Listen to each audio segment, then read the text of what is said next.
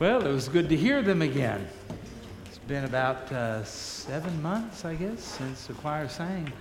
And uh, thank you. Good job. Good job. Good music this morning, Brother Dale. And uh, you think about all of the things we were singing about. The whole world was lost in the darkness of sin. The light of the world is Jesus. And when I think about the words to that old hymn, I think about what we have sung about this morning, most of the world doesn't know. In fact, there are billions of people who have never heard. Do you realize how precious it is to have the opportunity to take the gospel for granted? Most of the world doesn't even get that opportunity, but we have that here. This is the most evangelized nation on the face of the earth. And there are scores of believers, congregations like ours, that are singing the glories of Christ and preaching the truth of the Word of God. So, with all the other things that are going on, don't ever forget what God is doing and what we do have. And we certainly praise the Lord for that. I am thinking today, as we get ready to turn to Exodus 25. We're going to look at another piece of the tabernacle furniture, the menorah. I think it's in the King James Version, it calls it candlestick. That's not a good translation. It's actually a lamp, there's no candle to it. And uh, in this, well, we'll talk about it a little bit later on how it worked and how it was set up and why they uh, needed it. But it makes me think about how the Bible has so many metaphors about light and about darkness. And I think it's pretty clear as we think about our nation and the needs of our nation and our people, it's actually the people in the country, they need light. And not the inner light, not some new age light or anything like that, not an angel of light that preaches some kind of a false gospel. They need the light of the world, which is Jesus. And they need to uh, trust Him as Savior and Lord. You know, you can only describe a nation like us who now we quibble over genders. No longer are there just two, there's like 85 of them. All you can say about that is, boy, things have gotten dark. When you look at the violence, that's going on in our land and in our cities, that doesn't take place as light and joy and happiness and celebration. Something's wrong. Even when we celebrate, when a team wins a national championship or uh, a league championship or something, what happens? Violence a lot of times breaks out. Boy, if you're happy, you got a funny way of showing it. You start thinking about the rates of gloom and doom and depression, in spite of everything that we have and everything that we enjoy and the luxuries of life that we enjoy. I mean, we live better than King Solomon did by far. We have more variety of foods, an excess of foods. We have air conditioning and heating when we need it. Think about the way a chariot might ride, and think about the way your clunker drives you're still way ahead, even driving an old clunker, than anything Solomon could ever imagine. We look at all of that, and yet people are dissatisfied, they're discontent, they're angry, they're depressed, they're discouraged. And poll after poll after poll after poll shows that the majority of Americans think we're on the wrong track. And yet nobody wants to change. We point our fingers. The black people need to change, the white people need to change. The rich people need to change. The poor people need to change. It's always somebody else. And we play identity politics and we blame everybody else when, as the old spiritual says, it's me, it's me, it's me, O Lord, standing in the need of prayer.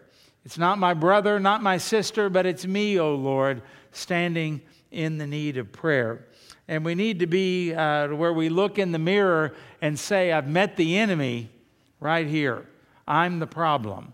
And we need the grace of God. We need the light of Jesus Christ. To illustrate this, Ligonier Ministries, that's R.C. Sproul, they do a thing every year called the State of Theology in America.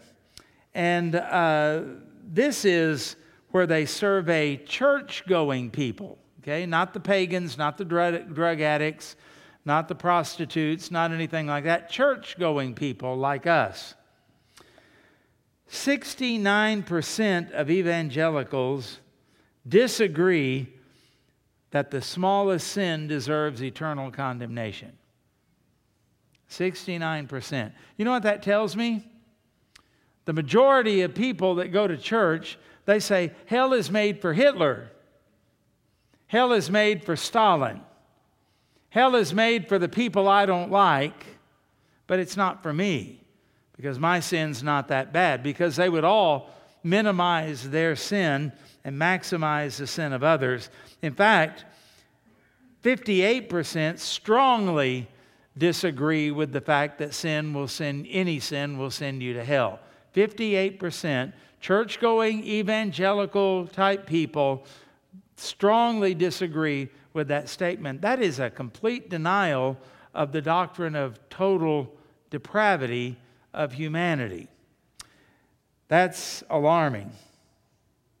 A majority of adults in evangelical churches said that worshiping at home or worshiping alone, pardon me, or with one's family is a valid replacement for regularly attending church.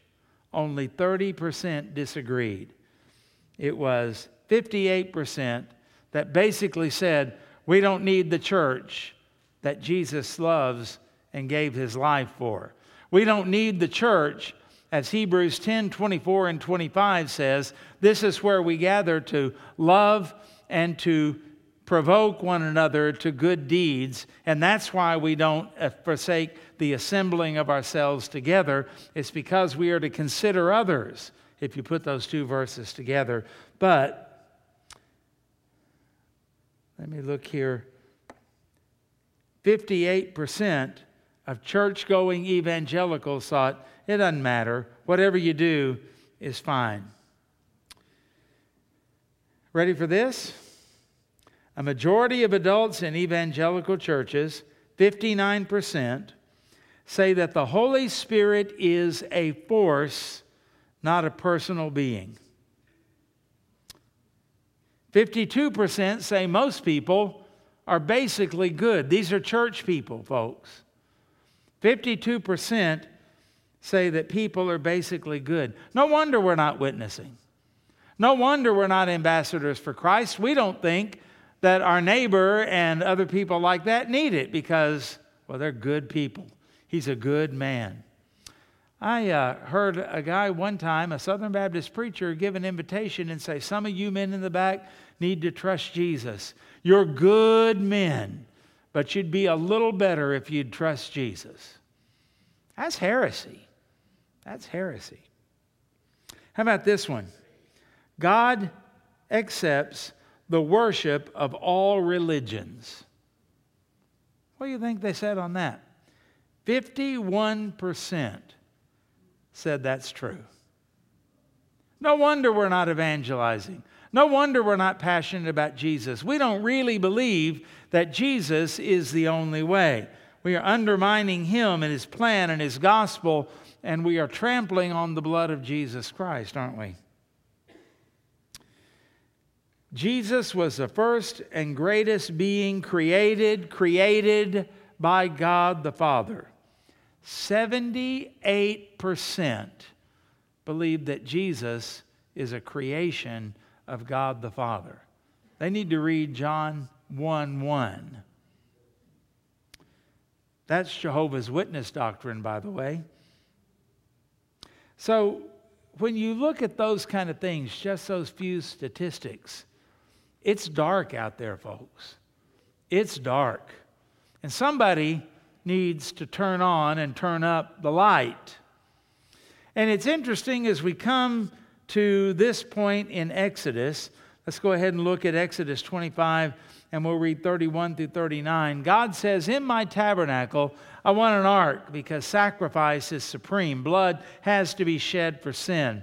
I want a table, and I want you to put the showbread on it because fellowship is the result of, of sacrifice. And then the Lord says, And then I want you to put a lamp, a menorah. I want light to be there. I want the priests to be able to see where they're going, what they're eating, what they're doing. And I want it also to represent something that is very, very, very important, as all of these furnishings do. Exodus 25 31. You shall also make a lampstand of pure gold. Now, the lampstand shall be of hammered or beaten work. Its shaft, its branches, its bowls, its ornamental knobs, and flowers shall be of one piece.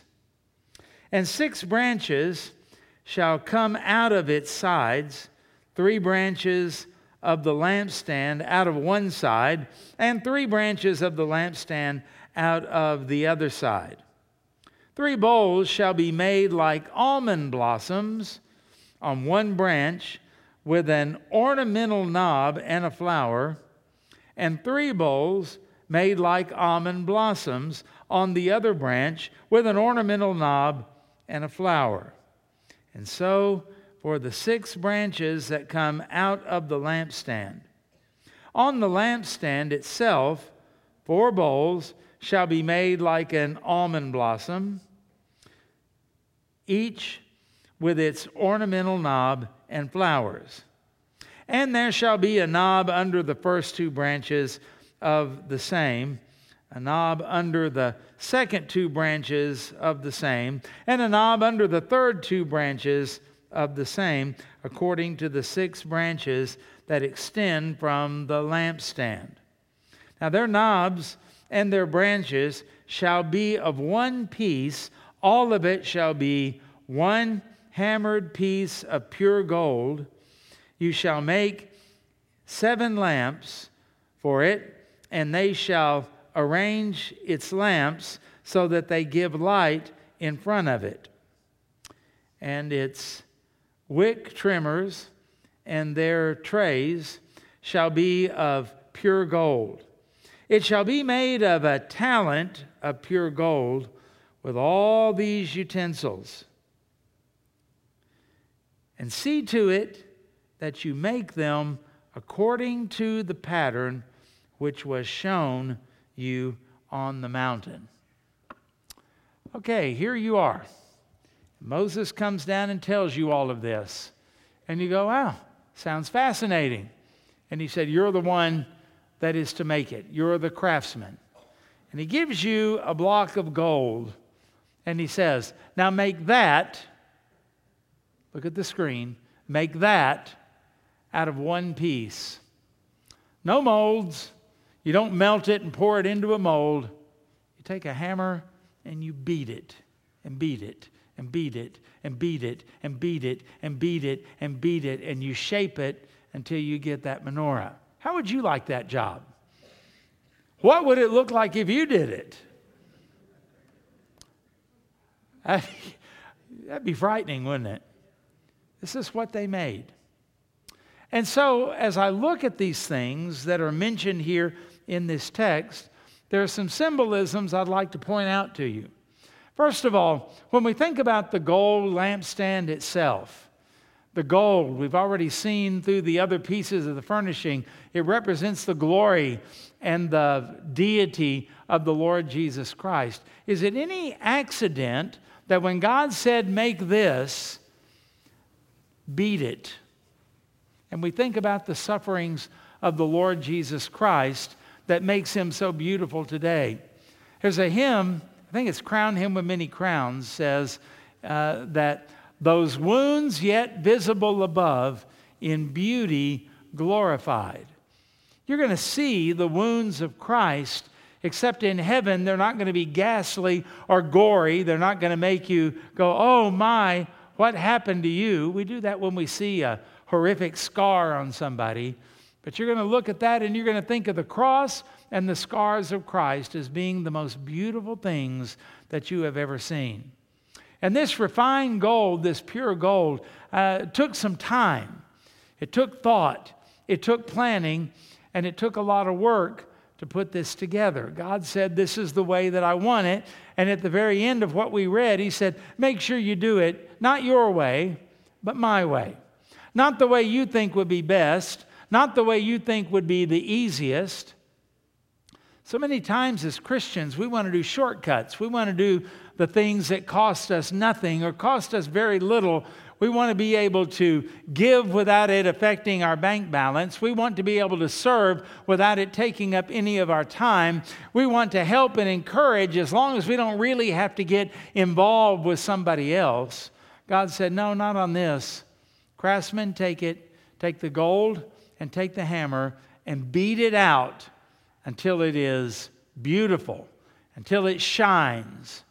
That's a picture of the Lord Jesus Christ. When you think about the symbolism that is here, um, think about the almonds. What in the world could an almond possibly mean? Some of you are thinking, well, I mean, I'd be for it if it's an almond joy or something like that. But uh, no, it's not that. Do you remember uh, Moses' brother? Anybody remember Moses' brother's name? Aaron, yeah, the first high priest. And Aaron had a staff like Moses. You know what a staff really is? It's a dead piece of wood, no life in it at all. But in the book of Numbers, something miraculous happened to Aaron's rod. You remember what happened to that dead piece of wood? Life began to blossom, bear fruit.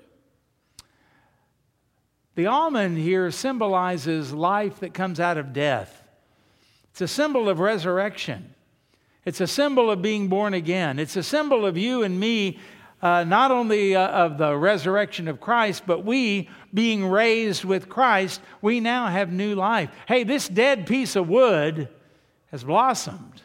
Why?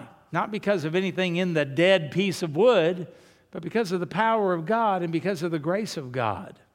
When you think about the oil, oil is over and over in the Bible a reference to the Holy Spirit of God. And in those bowls on the top of the menorah, they didn't have wax and a wick and anything like we would think of. They had oil and a floating wick.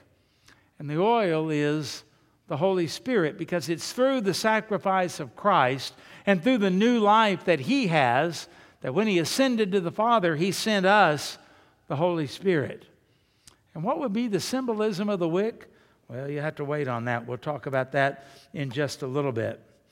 When we think about the uh, metaphor of darkness, just a few things I want to say in um, introduction here before we get to any points, because the Bible tells us, for example, that the world lies in darkness.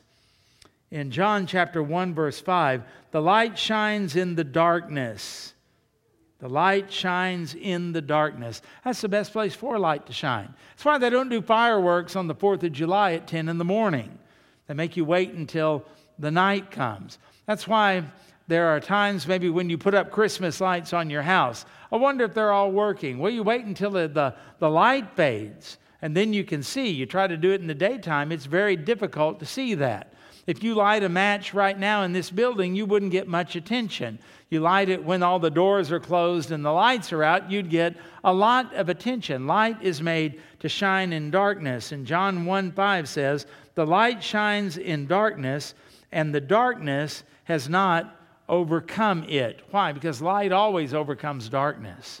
And this is a dark, dark world in which we live. The Bible says that we were in darkness. In Colossians chapter 1 verse 13, Christ has delivered us from the domain of darkness and transferred us to the kingdom of his beloved Son. Out of the darkness into the light. Out of the devil's kingdom and into God's own kingdom. That's what Christ has done for us because we were just as dark as the worst sinner you can think of right now we were just as darkened. Our minds were darkened. We were futile in our thinking. We were dead in our trespasses and sins. which is why we ought to look at this world not with disgust and not with disdain, but with compassion.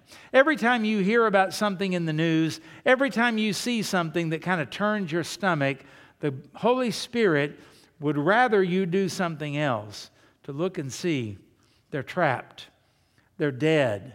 What do you expect dead men to act like? What do you expect lost people to act like? And uh, just as uh, someone who dies, their corpse may look pretty good when they first die, if they were in good shape. But let a few days go by, let a few weeks go by, and what happens? The decay gets worse and worse. They're just as dead as they were five minutes after they died when the body still feels warm. But after time, that deadness and that decay gets worse and worse. Folks, that's a metaphor for the world that we're living in. It's not getting better and better.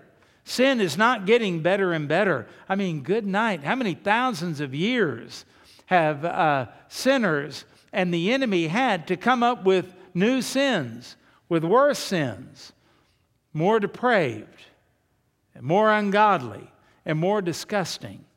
And yet the Bible tells us that's exactly where we were. And if God could save me, He can save anybody.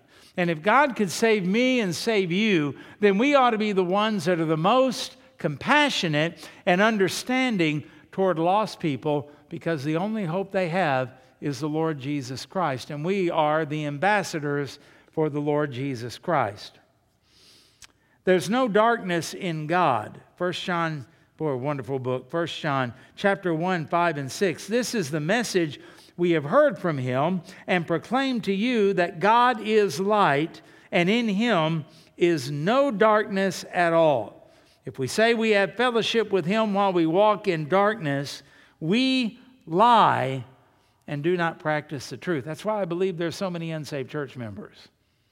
People that claim to be walking in the light, knowing Christ, and yet they live and they walk in darkness. The Bible says, not, not me, the Bible says that you are a liar. Let that sink in. You know how I know that? It's what I did for so many years. I was a lost church member. And so there's no darkness in God. Here's something else. This ought to bless you. As dark as it is out there, God is unaffected by the darkness. It doesn't change him, it doesn't slow him down. It is no problem for him because light, and in God is light, it always overcomes the darkness. In Psalm 139, verse 12, even the darkness is not dark to you. The light is as bright as the day, for darkness is as light with you. Now, that's a comforting thing. I'm in a dark world and God sees me and God lightens my path. Praise God for that. It's also terrifying when I stray, I don't ever get away from God. When I hide, when I'm in the darkness and I think no one is watching, God sees everything as if it were the noonday sun. That ought to get our attention. That ought to make us think. God is not affected by the darkness because it is not dark to Him. He sees everything the motive of hearts, what is going on, what is happening. He sees what is not happening that should be happening. I mean, God sees it all. Then um, we move on to talk about lighting this menorah. Why would God put a menorah on the south end of the tabernacle, in there with the table of the showbread and all of that? What was he wanting to do? Well, consider this. First of all, there is light light to glorify Jesus, that beaten gold. Jesus said in John chapter 8, verse 12, Again, Jesus spoke to them, saying, I am the light of the world. Whoever follows me will not walk in darkness, but will have the light of life. You see, when the menorah was lit in that tabernacle, there were times when the priests would go in there and it might be dark times when the sun wasn't shining, maybe in the night. And you won't want to walk into a tent with all of those things that are in there to do the rituals that you're supposed to do and wonder, what am I touching? What am I picking up? Oops, I didn't mean to knock that over.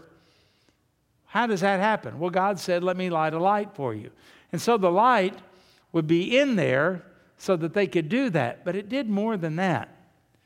See, in the darkness, you couldn't really tell much about that lampstand. But when the lights were lit, you saw the beauty of the beaten gold.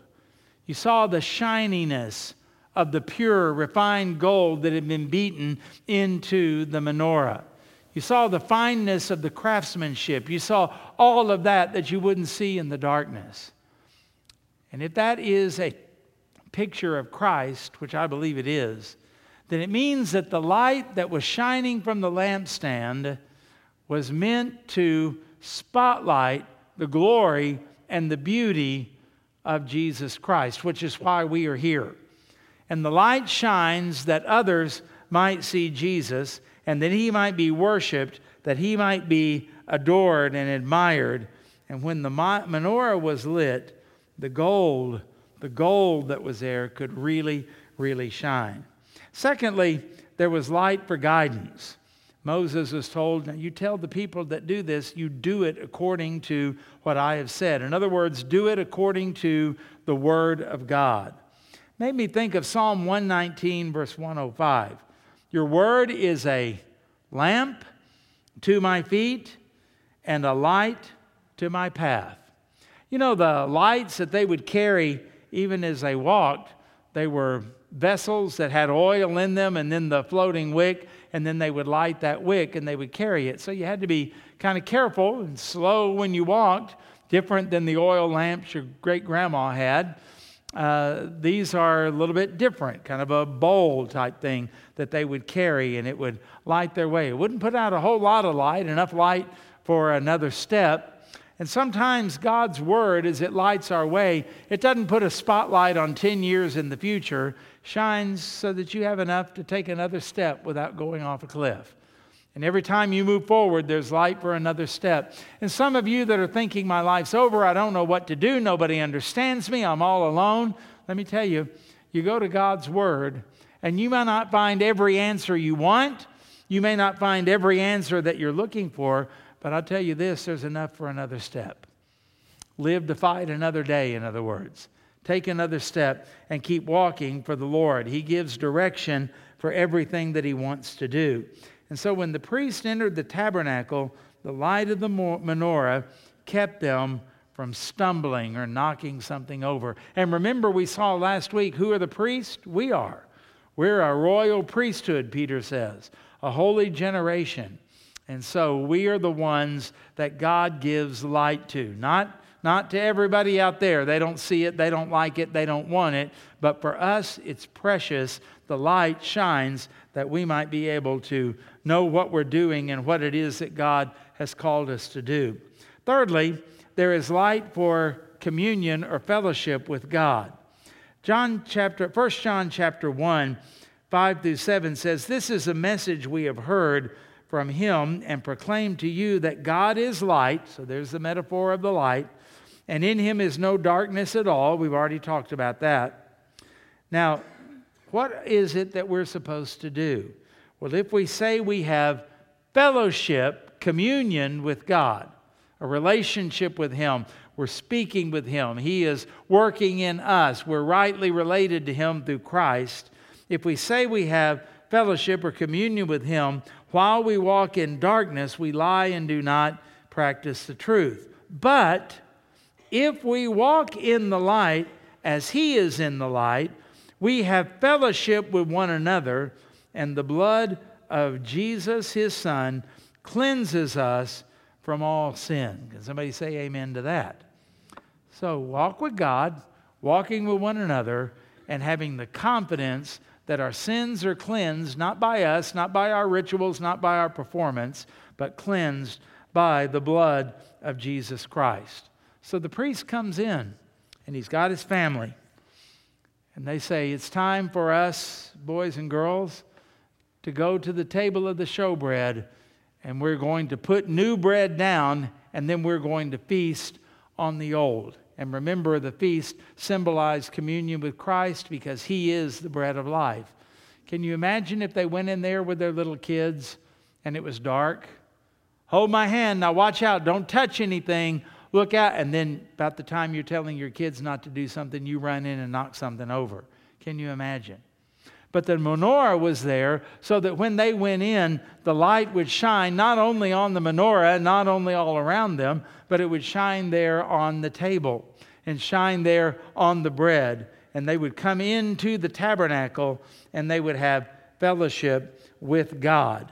Light produces fellowship for the believer to have communion with God. That's what First John has to say. And then, number four, there's also light for relationships. Boy, that's a problem nowadays, isn't there? But if people would just follow the light in all of this, if they would just do things God's way. Well, when we look at 1 John chapter 2, verses 9 and 10, whoever says he is in the light and hates his brother is still in darkness. And whoever loves his brother abides in the light, and in him there is no cause for stumbling. Well, that's exactly right. That's what light does. And notice how the Bible tells us we've been put in a relationship. If you are married, you are put in that relationship by God. What God has joined together, let no man put asunder. Isn't that what the Bible says? Jesus said that. When the Bible talks about our relationship as brothers and sisters in Christ, He's the one that brought us out of the kingdom of darkness into His glorious light so that we could proclaim the excellencies of the Lord Jesus Christ. It's about relationship as we do that. The light shines on to show us where we're wrong, the light shines to guide us into what is right.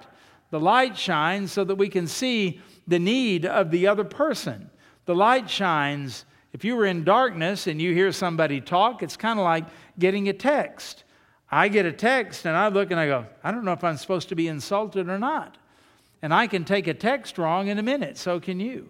But if I could see the person's face, I could see that they were teasing. I could see that maybe they were saying something that was supposed to be helpful. And as awkward as it may be, it may have been unintentionally offensive, but I need to see their face in order for that to happen. Well, light makes it possible for us to discern the motives of those people around us and to understand what we're supposed to do. It's in the light that you're able to give somebody a hug. Hard to find somebody in the darkness. You'd be hugging air, right?